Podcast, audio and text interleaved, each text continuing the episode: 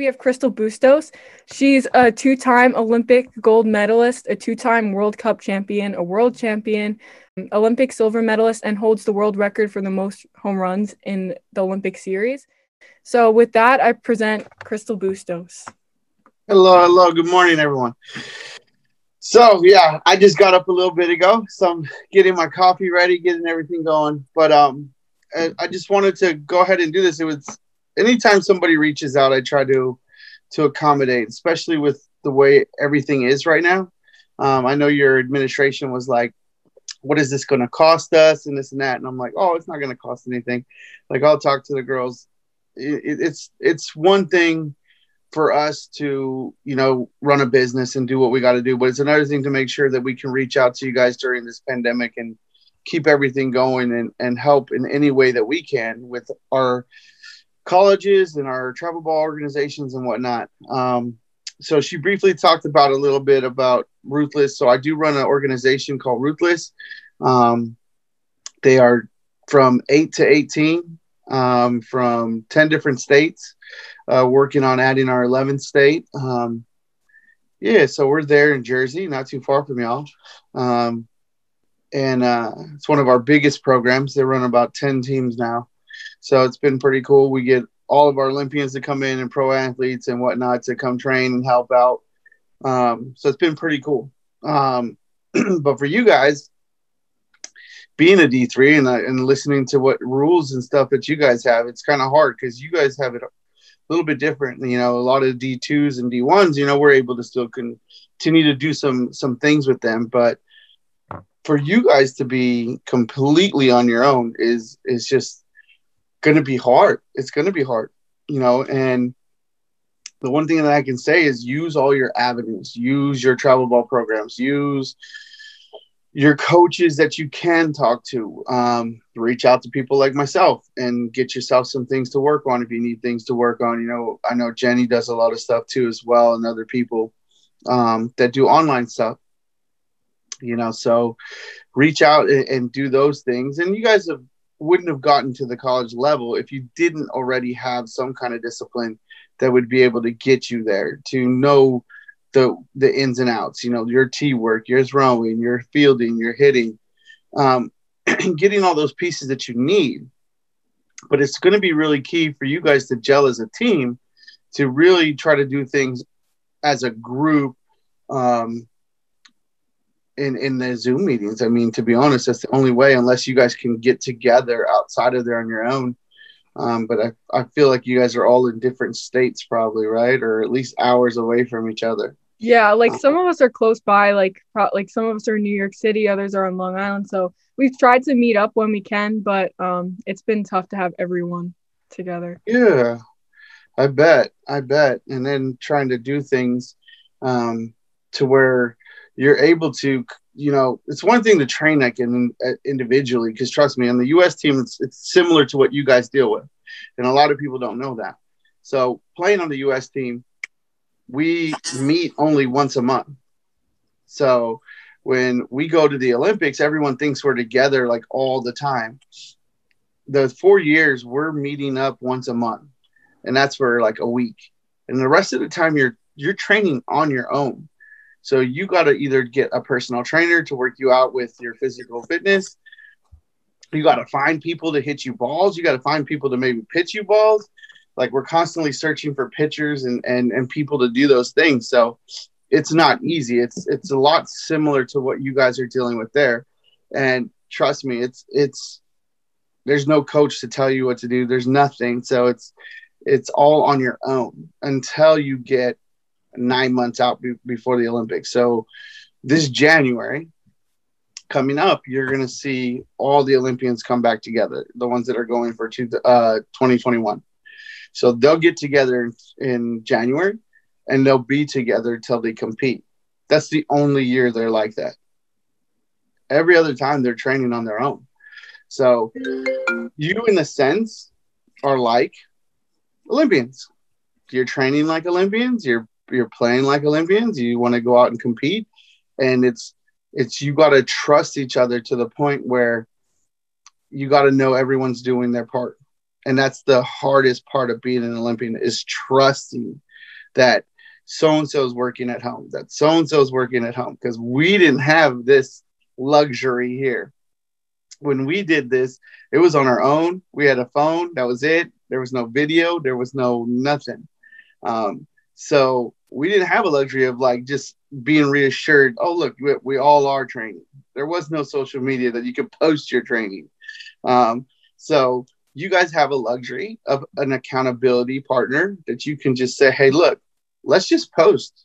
Let's post our workouts on Instagram, on Facebook. Let's post what we're doing just so we can reassure each other, you know, that we all are on the same page, that we want to be better.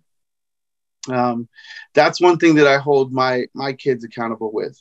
Um, all of our kids, I recommend their parents, except for the super littles, they get to they get to send it directly to me through GroupMe. Um, but most of the parents, I recommend them starting to create this soft Instagram where we are able as coaches to see and hold them accountable for what they're doing. Um, and it, one, it, it makes them a little bit more accountable for their for their actions, but it also helps them with their social life a little bit. Some of these kids don't have one, and so this way they can have one with all of our athletes. Kind of like Pen Pals, our California group reaches out to our New Jersey group and says, you know, you're doing great and whatnot, and all the coaches are constantly looking over all the different athletes. So that's one of the cool things. So, so hopefully with y'all, you have like a team captain or somebody that can help put these things together and uh, and do that. Do you guys have a team captain? We actually don't have it right now, but um, you know, we try to help each other. We try to come together and just like help push each other. Yeah. Do you guys have any questions that you want to ask while I'm on yeah, here with you? We actually got a few uh people okay. submitted questions, so I'll just go I'll just run through them. So one of the questions that we got asked was, um, because you face some of the best pitchers in the world as a hitter, how are you able to prepare for the next level with having to see the ball and recognize pitches fast while also adjusting to speed changes? so, the one thing that I can recommend is hitting it on a machine. A lot of people don't like machine, but I really like machine because the machine you can adjust speeds you don't necessarily adjust spins. Well, at least back in our day, we didn't have all those crazy machines. We just had the ones that threw straight. And if the ball was old, it would do whatever. So um, I recommend machine just because you can adjust to speeds without worrying about getting hit. Um, unless you can find a men's pitcher, and I know this sounds bad um, that I'm saying that, but men's pitching seems like they can control the ball a little better and they can throw the ball a little harder and they can move the ball a lot better. so if you could hit men's pitching, you're going to hit softball girl pitching any any any pitcher, you know, and that's why in the U.S. team, Coach Candrea would bring in men's pitchers from our men's pitching team, um, USA men's fast pitch to pitch against us and to get us ready. If we could hit that, we could hit anything. Um, and that might be something you guys can look for is find somebody in your area that's a men's fast pitch pitcher that could throw BPDO. Um, if you can't find that, then use a machine, but use the machine at different speeds. You know, a lot of people are like, oh, I want it at 66, or oh, I want it at 70, or oh, I want it at 60. You literally use it at like 50.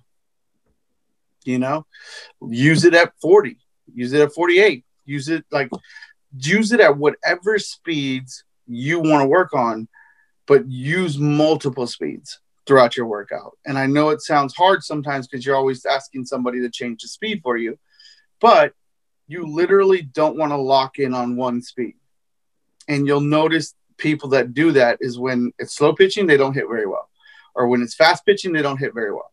Or when it's medium pitching, they don't hit very well because they're only working at one speed um, in our culture in softball, you're only looked at as good if you're hitting high speeds. Have you ever noticed that? Like, yeah. parents will take you to the batting cage when you're young, and then they go and tell their buddies, "Yo, she's hitting at 55 today.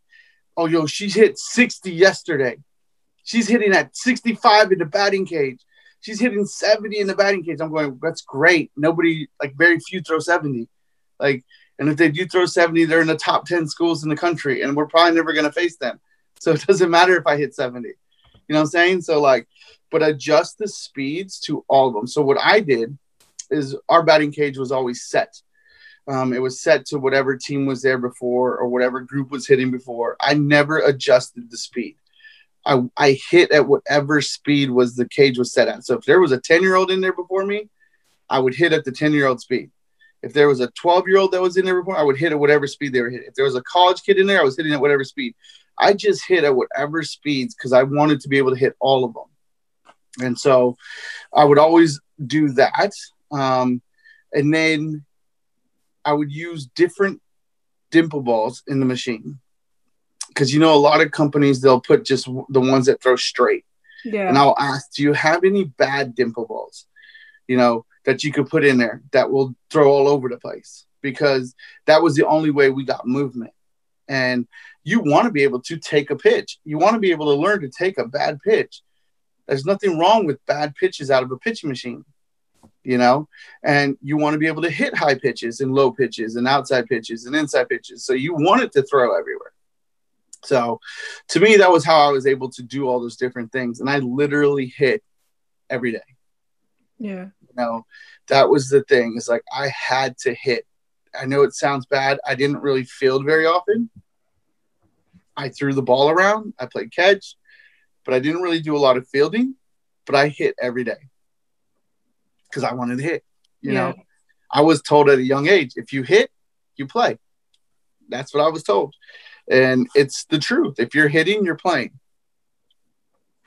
We have another question that um, was what was your mindset after you struck out or were in a slump for a while, especially like if it was a close game and a lot of people were expecting you to like produce? What was your mindset going into that? well, in college, my mindset was a little different because um, I was the producer of runs, you know, and I was the one that had to hit. And when I got in a slump, things happened and um, it wasn't good. So what I did is I would always hit more. I would go work on the pieces that I didn't feel I was doing good at um, after the game. Um, maybe the next day, I would change my training um, if it was inside pitches I was struggling with, I worked on my inside high to low, had the pitchers throwing inside high to low to me, all of that to kind of work on it. Uh, and then at the same time, I always knew because I trained a lot that it would come back, you know, and so I wasn't really too worried about it in the sense that I just knew that, you know, I had to just make sure I was working on the pieces that didn't work as I got on the US team, it actually made things a lot easier because everybody could hit and everybody could score runs and everybody could hit home runs. So for me, if I was in a little bit of a slump, I just did the best I could to either move a runner, to bunt, to whatever I needed to do um, to to get a job done, and really wasn't necessarily worried about myself getting on base. Um, when I got to the U.S. team, it was more about moving my runners than it was for me and my batting average and getting on base. Um, so I never even looked at any of that stuff uh, the whole time I played on the U.S. team. I could care less of what my batting average was. It was just about moving runners, making sure I scored runners, and if I was safe, that was that was a benefit. You mm-hmm. know, so it just you got to know the role you play and you got to trust your training, right? So if you go into a test, right? I always tell people if you're taking a test, you study. And those that study and really work hard go into that test very confident, right? That you're going to pass. Well, if you didn't hit all week on your own and you didn't do all the things you could have done, and you go into the test, which is the game to hit, well, then you don't hit, you don't have a reason to be mad because you didn't study for the test.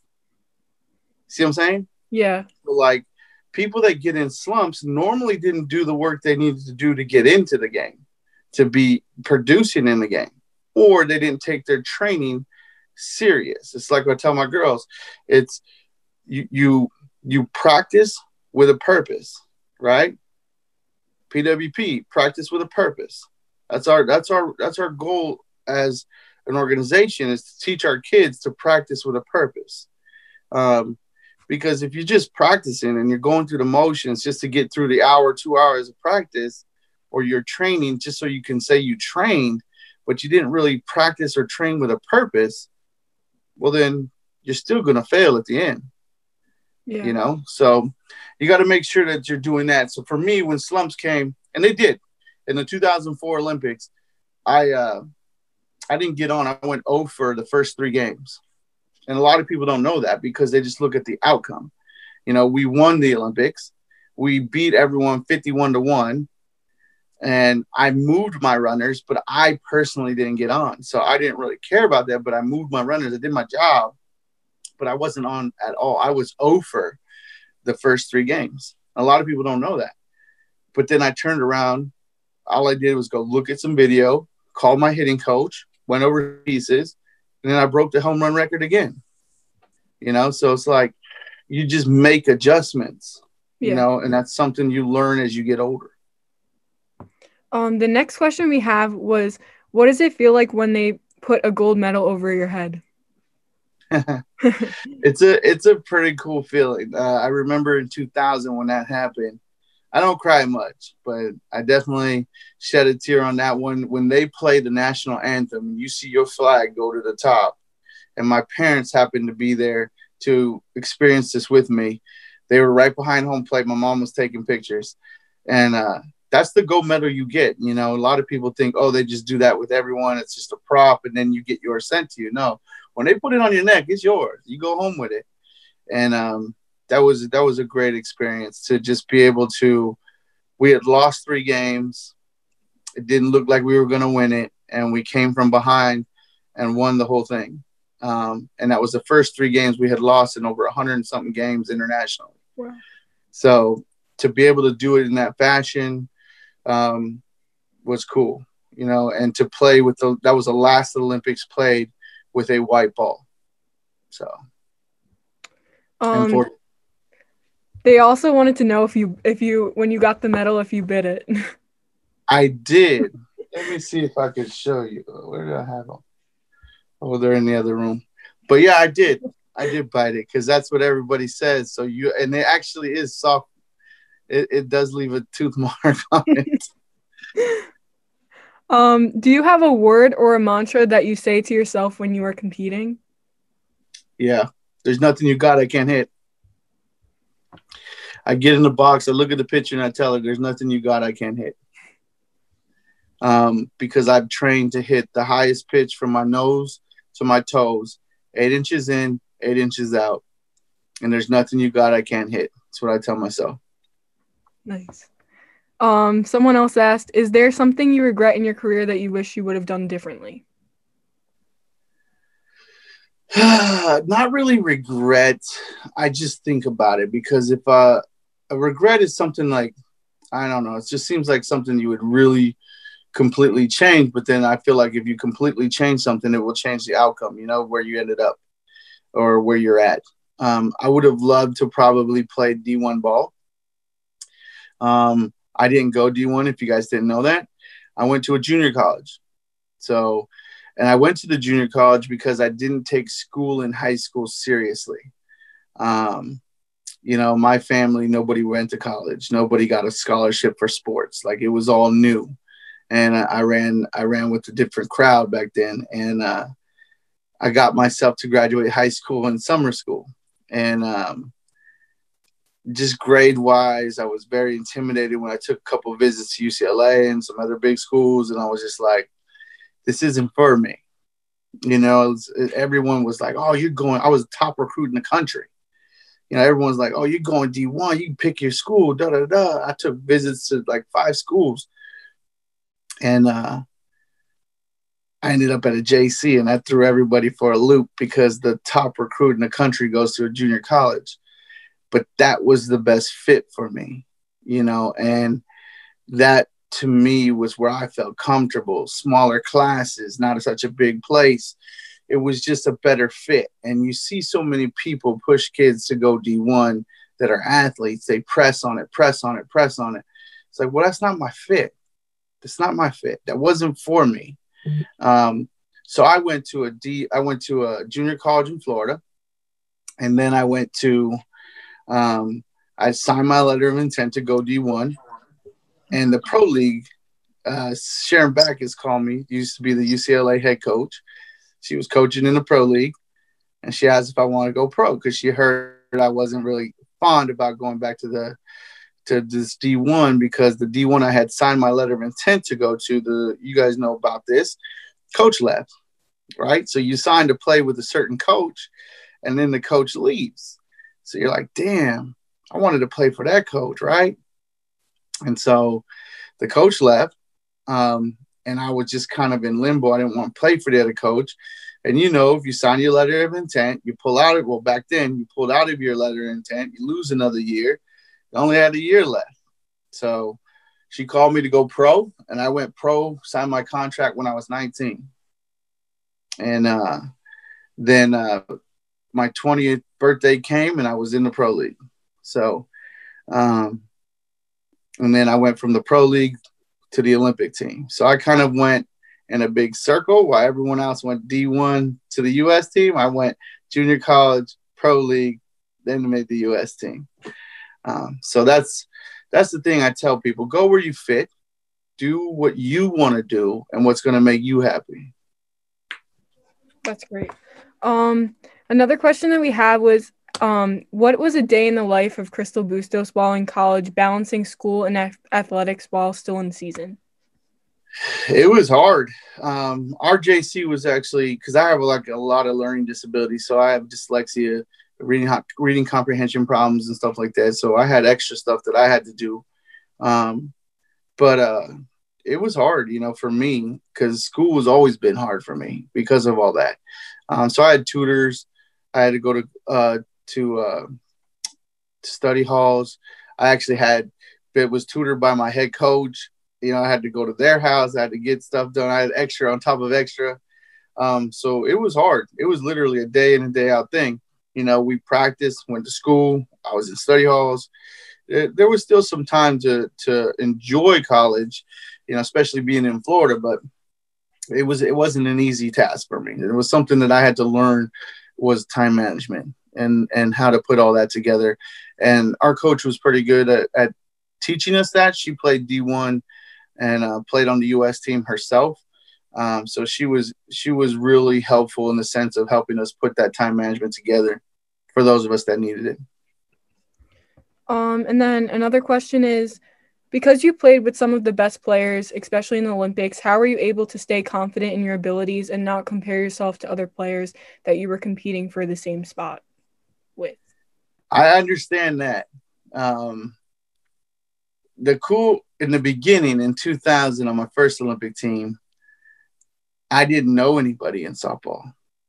It was we played travel ball. We competed at the highest level. We won national championships on the travel ball team I was on, but I didn't know who like Lisa Fernandez was. I didn't know who um, Dot Richardson was. I didn't know who all these players were because I didn't follow softball like other people did.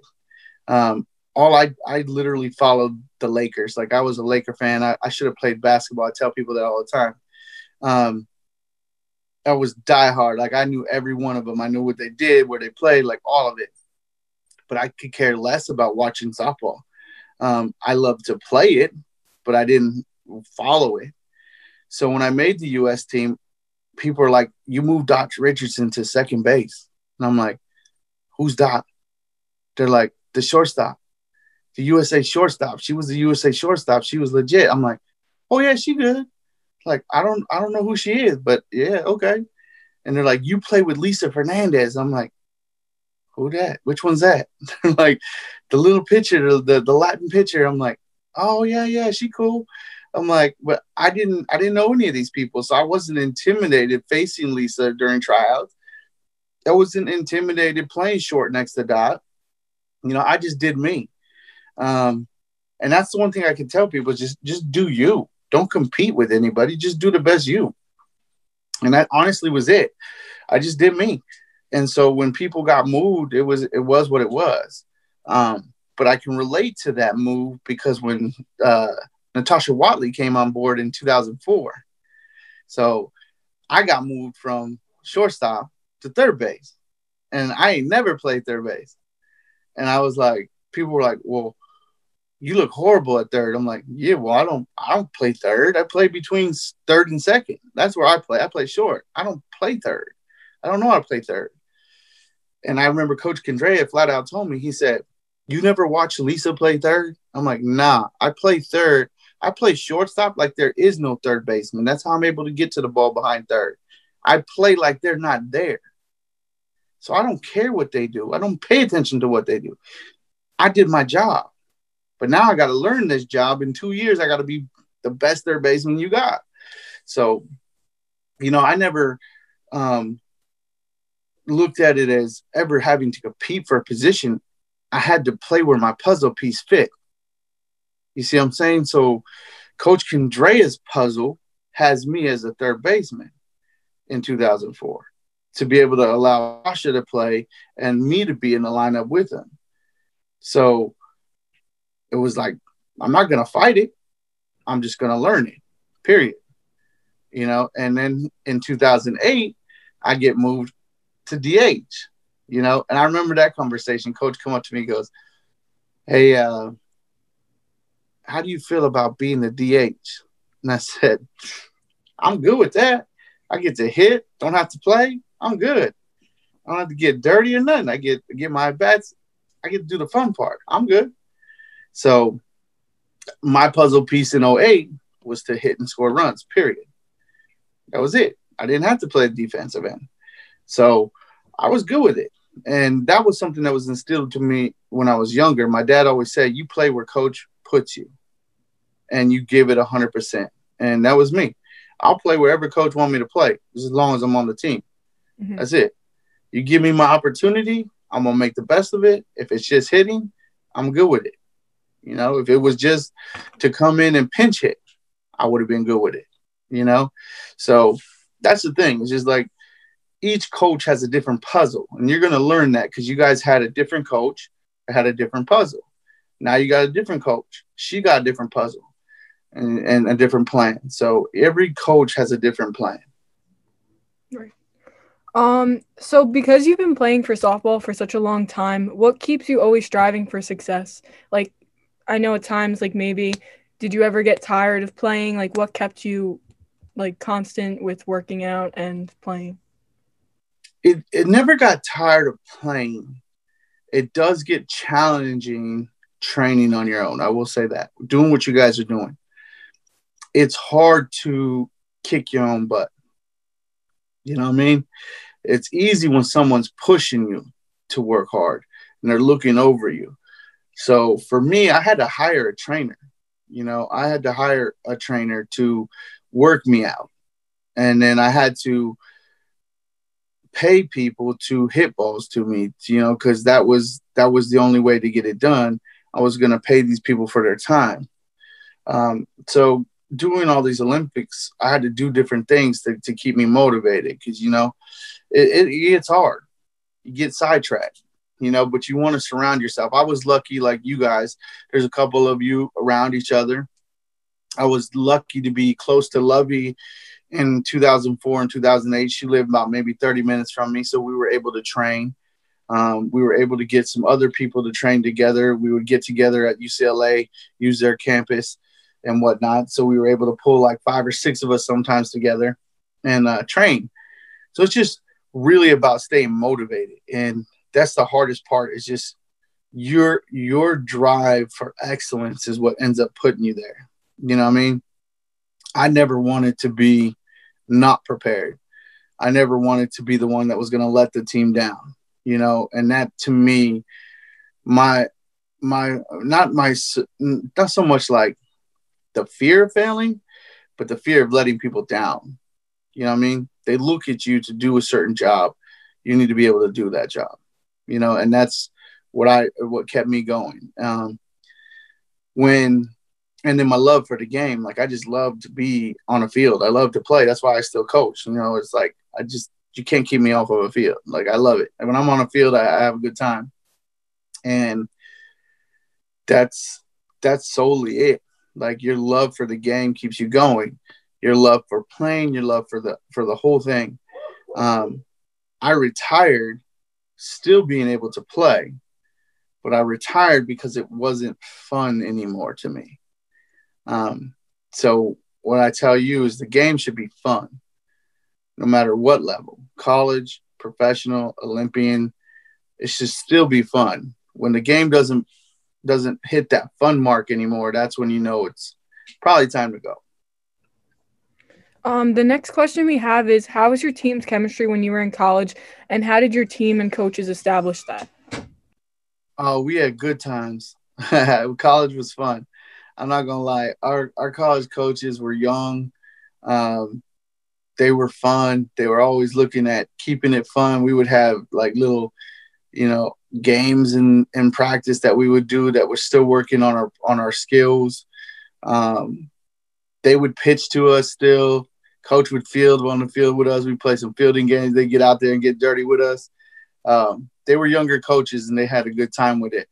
Um, and we were all housed in college at the same housing complex, so we all hung out with each other. It was just definitely something that you need to be around each other to build that that camaraderie. You know, you need to be able to see each other, hang out with each other, do things with each other, and know each other. You know, you know, and that was something with the U.S. team. You got to know who you can walk up to right after they they they made a mistake, and you got to know which ones you're like, ah, oh, she's mad right now. We'll wait like 10, 15 minutes, then we'll go talk to her. you know, it's like, you know, we had that at, on every level. You know, so, but for us, it was just we had a coach did a good job of bringing in complementary like people to interact.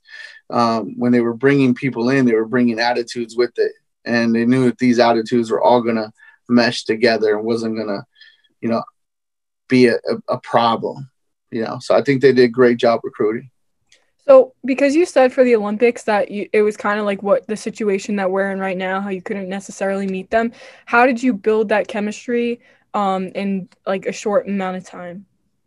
on the U.S. team, it's because we had a mutual respect for each other's athletic abilities. Um, like I tell people, they're like, "Are you are you friends with everybody?" We're not friends with everyone. That's that's what it, you all look at it like, right? So you see us all play together, and you go, "Oh, they're all like best friends. Look at them." Da, da, da. On the field, it looked like that. That's great. That's what it's supposed to look like but we have a mutual respect for each other on the field. Off the field, I had a group of friends. Does that make sense? Um, I have a group of friends out of all the Olympians. I can probably put on one hand all the friends that I still have on my Olympic teams. You know what I'm saying? That we still talk to each other at least once a week. Um, and that those are my friends. Those are my friends. The other ones was my teammates that I mutually respected and yeah, we got along, we get around each other, we hang out, but we're not talking every week like my friends do. Um, so those are things. It's it's okay to not be completely friends and know everything about each other, as long as you respect each other. You know, you gotta respect each other, and it, and that's that's the problem is when you get when you get a team together and you don't respect the other person and you start disrespecting the other person and you start making it bad, that's not team. Um, I'm not saying you got to come with me to the party. I'm not saying you got to come with me when it's my birthday. I'm not saying you're going to go see my family. I'm just saying let's just let's be cool. Let's be cool. I respect you. You respect me. Outside of here, we ain't got to kick it every day. You know what I'm saying? Yeah. But when we are around each other, we should be respectful to each other. You know, those are the differences. Yeah. Be adults. um, how many bats have you broken in your lifetime? That's a funny question. I've um, you would have thought I would have broke a lot, right? And I don't understand how bats break so much nowadays. Because I probably have broken maybe three, four. That's it. Like not very many bats. Um, and I've used, but these new technology, the new technology of these bats, they break so often. You know, like I got little kids that are on my team, my 12 and under team, my 14 under team. breaking Easton's in like a week or two. It's like, how did how did it break? You know, I borrowed an Easton and broke it in three swings. It was like, how do these things just they just don't make them like they used to? So that's why now I'm I'm working with another company, hopefully here soon, and we're going to develop something that that the kids can use. Um. So, what made you start the Ruthless organization? Honestly, um, all these other poorly run organizations. Um, I started Ruthless because people were taking, and people still are taking money from people to run under their organization, and they get nothing. You know, like I flew to California to work with my team over there, and just only one team, Northern California. I fly in, I work with them, and my other friend is coaching another team, so I went and visit them, and they said, and I'm talking to the head coach, and I said, so if you don't mind me asking, how much money are you spending to to wear that uniform? You know, I noticed you you now this team, and he goes, we just spent nine thousand dollars roughly for the fall to wear that to wear that name. And I said, Cool. What you get for it? They come work with you? Are you on the website? Are they helping you recruit your kids? What are they doing? No, we just wear the name. I said, so wearing the name you think is going to get you something? Like, I'm just trying to figure this out. Like, he goes, Well, why are you here? I go, Well, I'm here because I have a team here. They're 12 and under, came over here to work with them for four or five hours. I was like, however long it took. And then I go home. And he's like, Really, you do that? I go, With all my teams. I come in and see all my teams. I work with all my teams and I help them. And they send me videos and I watch their videos and I tell them what to change. I do all of that even the kids that are at junior colleges, I help them still try to find a college to go to after four years to, to do their four year school. I help once you ruthless, you ruthless forever, you know, and you're with us, you graduate with us, you hopefully will come back and coach with us eventually and whatnot. And, you know, it's one of those things that it's a family, you know, and we work with everyone. And he was just tripping. So that's why I started Ruthless because people are paying to be these other organizations and getting nothing for it. You know, so the way I look at it is people pay to be a part of Ruthless and they do pay a fee to us. But what their fee is is like a down payment to a clinic. That's all it is. You know, like so if you were to come to my clinic, it would cost you 150, 160 bucks to come to a clinic. You get me for one day, you know, for three hours. So if my kids pay $40 a month and I come and see them, sometimes some teams I see them every month. Some teams I see them every three months and they're putting their down payment towards that that training. But they're getting training. They're on our website. We have recruiting help for them. We have training videos for them. So they can go to ruthlesssoftball.org they can click on the training. It has strength and conditioning, speed and agility. It has hitting drills on there. We're adding throwing drills and fielding drills in there. They get access to all of that. So the issue you guys are in right now, where you don't have trainings, you would have trainings. See, you can click on it, and it's right there at your fingertips. Do you plan on ever like expanding it to like New York or like we yeah. are. We we are actually working on hopefully I think here either in January or in August we are going to move into New York. We have a gentleman that's going to bring us in there. Oh, nice. Um, and then this is a question that I had. Um, it's like more of a personal one, but what advice do you give when dealing with an injury? Like, what would you suggest to do during that time off to improve your game to make sure that when you get back, you don't miss a beat on the field? Well, depends on the injury. So, what injury do you have? So, actually, I'm getting hip surgery. Um, okay. For labrum tear. So, um, I'll be out for a few months, but I was just wondering, like, what I should do during that time to make sure that I'm, I'm working on some part of the game. So with your hip being having surgery, your hip is a big part of um, all of our movements, right? It's a rotational movement. Throwing, there's a rotational movement in hitting. Um, try to strengthen your muscles that are gonna when they end up cutting into you that end up being going into atrophy. Um, so if that's going to happen, you you got to strengthen those muscles before you go into the surgery. I know try to find workouts that are going to get all those muscles surrounding that area. Um, so that way, when you recover, your recovery is even quicker. Um, and then if you're able to throw, there's throwing drills you can do prior to going in. If you're able to do stuff in a chair, one arm drills where you're working on your through motion hitting, um, just stuff like that that's not going to injure your injury even more um, before you go in. So that's what I would do. And then as you recover, a lot of band work, a lot of you know, a lot of stuff you can do with bands that are in the same motion as hitting and the same motion as throwing that are going to help strengthen your body as well. Okay, thank you. Um, mm-hmm. so does anybody else have any other questions that they want to ask? I have a question. Um, first of all, thank you so much for being here. This has been great. I've learned so much. Um, and my question is just what was your routine leading up to a game? Did you like to listen to music? Were you one of those who just wanted to be in silence? Did you give yourself a pep talk? How do you prepare mentally um, to get to go into the game? That's a great question. I was one that prepared like the night before.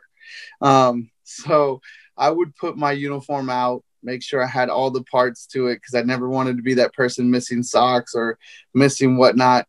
So I would lay out everything the morning before, and then I would um, get breakfast. I would have to have breakfast before eight o'clock in the morning. So normally I'd be up at like six thirty, get ready, go down, have breakfast at seven, and then come back to my hotel room or whatever. Not um, at, at eight o'clock. So I would have to eat breakfast. And then throughout the rest of the day, I really didn't eat because I ate like a really big breakfast. Um, and I never wanted to have to worry about going to the bathroom during the game or anything like that. I know it sounds funny, but it's just the truth. You know, I don't want to be uncomfortable during a game at all. Um, so I would I would then start preparing my mind for the game in the hotel room. I would isolate myself from everyone, um, unless it was just my roommate that was in and out of the room or whatnot. But I didn't need to hang out with anybody. I just wanted to do my stuff which I would run the game in my head, run the perfect swing. I would run the perfect fielding, run double plays in my head. I'd take a nap maybe for a little bit, then get back up again, get moving. Um, but that was the whole day preparing for what we would normally play at like five o'clock, six o'clock when all the fans come in and everything. So I would be ready by then. We get to the training room early. I never wanted to be late, so I was always early for everything hours early because I never wanted to run into an accident or run into whatever on the way to the field, and and I was just always early. Um, and then I would go to the training room. Um, I would either tape my ankles sometimes I had uh, certain things that were bothering me because I had knee surgery, so I had uh, ACL, MCL, PCL, all that done up. Um, when I slid into a bag wrong once, and so I had all that, and I would make sure I would just ice down or I would heat up or whatever was going on before or after the games. I would make sure I took care of myself. was there plenty of time. Um, and then I would get on the field and I would I would only hit until it felt good. So if I hit one ball and it felt good, I would walk away. And a lot of people would be like, That's all you're gonna do? One hit? I'm like, yeah, why am I going to stay here till it gets bad? Like, it feels good. I'm good. I'm ready. You know, some days it was 10 swings, you know, and I felt good. Some days it was five. Some days it was one. And I'm, I'm in and I'm out. I'm, I'm ready for the game. Um, throw the ball around, stretch, just make sure I keep my mind. And then I did have music on on the bus rides because a lot of noise going on on the bus. Normally, everyone's happy, cheering, everyone's like pumping themselves up. I don't need to hear all that. I just want to be me. So I just I would put my music on and not hear nobody. I, I just want to get to the field. I wear it all the way up to the field into the dugout, take it off. Boom, it's game time. Like just that was just something that I did. I actually used a sports psychologist on the U.S. team that would do that for me. He was the one that, you know, got my mindset into that set where I was just comfortable using the headphones to do that. Um, prior to the Olympics, I uh, I was listening during practice, during hitting practice. I would listen to crowds. Um, so he had recorded. Uh, he was a world renowned uh, sports psychologist, um, Ken Ravizza. So he recorded me a, a this is gonna sound how old I am, right? It was a tape that I would play in my Walkman of a hostile. It was actually a hostile soccer crowd because that's where most of the crowds was hostile on soccer, right? They get loud, they get crazy. So I would play that in my ears because I had never played in front of big crowds. And so I had to be prepared for a crowd that was against the US because that's everywhere we went, they were against us. So that's how I prepared myself to get ready. So that's just me. Definitely I'm taking some tips from there um, for the future season. And my other question is I don't think it was asked, but like, what has been your greatest lesson from playing softball? Has it been a physical one or has it been something that you've been able to implement um, in your, like, you know, your daily life and stuff like that? So, what has been your greatest lesson? I think my greatest lesson that I've learned is um is is got to be the discipline, you know, the the structure that you need in order to have gotten to where we've gotten. Um, we don't just happen to just make it there. There's a there's a structure that we use to get there. There's a training regimen. There's a plan. Um, and I feel like everything that you want to do has to start with structure and it has to start with a plan. You have to know where you're going, a goal or whatnot, right? And for me as a little kid, my goal was to be a professional athlete. And I wasn't going to let nobody tell me I wasn't, um, whether I was going to play for the Dodgers or whatnot. I was going to play professionally. And um, that was my goal. So I think as I got older and with the US team, our plan was to be the best and win no matter what. Um, and we trained harder than everyone. We had a plan that was better than everyone. That is what I what I feel like. And it wasn't until I got to Coach Candrea, which was one of the best coaches in the world. Um, he set those plans in effect. Like you had it all written out. You had a calendar that told you what you were doing, and you stuck to the plan. Um, and you saw the outcome. You know, we beat in 2000. We had just barely won by one run, and we had lost three games. In 2004, we come back and we beat everyone 51 to one. They scored one run against us and he implemented a plan, a structure that we didn't have in 2000. And so for me, you know, Coach Candrea saying, you know, coming with a plan. And the one thing that sticks out to me is he's always like, you don't have to be a hundred. It's hard to maintain a hundred. He's like, I need you to stay 85, 90. Stay consistent. You know, and I think if we can stay 85, 90, in life and be consistent versus reaching 100 one day be consistent all the days at what you plan on doing. You know that to me is has been one of the things that i feel like is very easy to do because we all want to be 100 and it's hard to maintain the gas to be 100 all the time. But if you can cruise in that 85 90 you're going to get through everything you're going to get through everything and get a lot more than burning out real quick. Now that's that's to me is what stuck with me. Right. Uh, and this is my last question. You speak a lot about different coaches and how much of an impact they've had on you. What kinds of characteristics do you see yourself? Um, do, do you see in yourself as a coach from things that you've learned from them? I've learned that it's hard for me to coach a team. I'm a better clinician than I am a coach of a team. Um, I like to work one on one with athletes. I like to work in small groups with athletes. But to do the whole coaching, it is a special thing to coach a whole team and maintain all of that. So for me, I learned that part. Um, being around different cultures, I've learned what is a necessity and what really isn't. You know, like I've I've gone to the Dominican Republic, to Venezuela, to all over the country and seen all the different cultures. I personally have learned to like I like my own culture, but at the same time I like I like the Japanese and the Chinese culture, the Asian culture, um, because they're very process driven, right? And I feel like as Americans, we are very outcome driven, right? So we are a lot of like, if you hear about a lot of the stuff we do, it's like shortcut cutting, right? If you do this, this, this, you can get to here faster, you know, where I, have been in Japan, I've been in China, and it's a process. If you do A, B, C, we'll get you D, right? Every time A, B, C will get you D, A, B, C will get you D. You know what I'm saying? Where we're like, oh, we learned a new way. If you do the math this way, we can get you to the end now. It's like, well, ABC get you D. Yeah, but no, now you're going to do A, D, F, get you to X, and then you're there. It's like, well, dang, that seemed like a lot longer than what we were doing.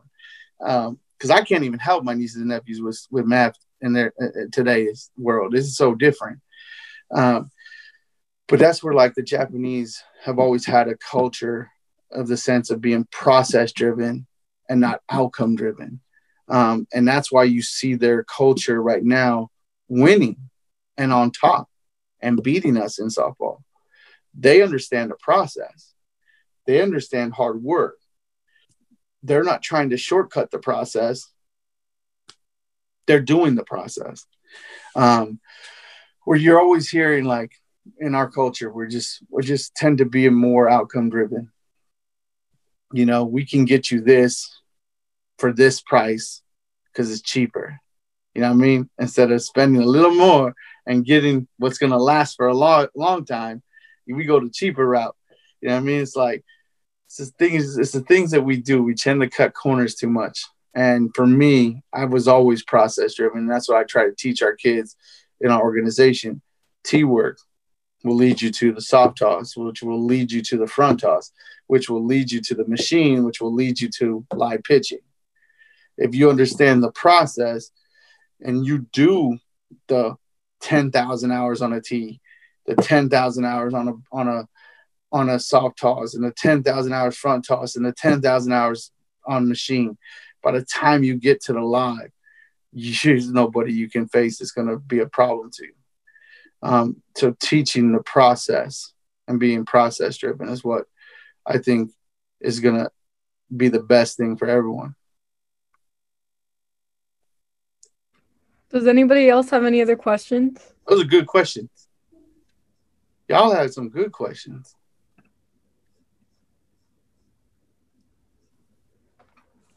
I guess that's it, but we we're really appreciative of you doing this. Like it means a lot and we all learned so much.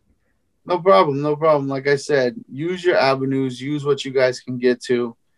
You are at, at the end of the day, there's no one to blame for what you do or do not have. I tell that to everybody. Um, so what I mean by that is, at the end of the day, you get what you want in life because you choose to make those changes and make those those choices. It's not going to be because your coach. It's not going to be because of your teacher. It's not going to be because of your mom. It's going to be because of you. The choices you make will get you what you do or do not get in life. And so that's something you guys have to understand. Like it took me till I was about 19 years old to realize that it wasn't my mom's fault that I didn't have this. It wasn't my dad's fault that I didn't have that. It was my fault because I didn't make the choices that I should have made when I was younger. It was my choice to not go to class. It was my choice to not do the stuff I needed to do to be at the D1 school. So at the end of the day, there's no one to blame but yourself for what you do or do not get. Right. Thank you. You're welcome. Thanks for visiting the Brute College Athletics podcast. To listen to this podcast, you can find it on Anchor FM, iTunes, Google Podcasts, Spotify, to name the few. And don't forget also to visit our athletic website, brukeathletics.com. This has been a presentation of the Brook College Sports Information Department.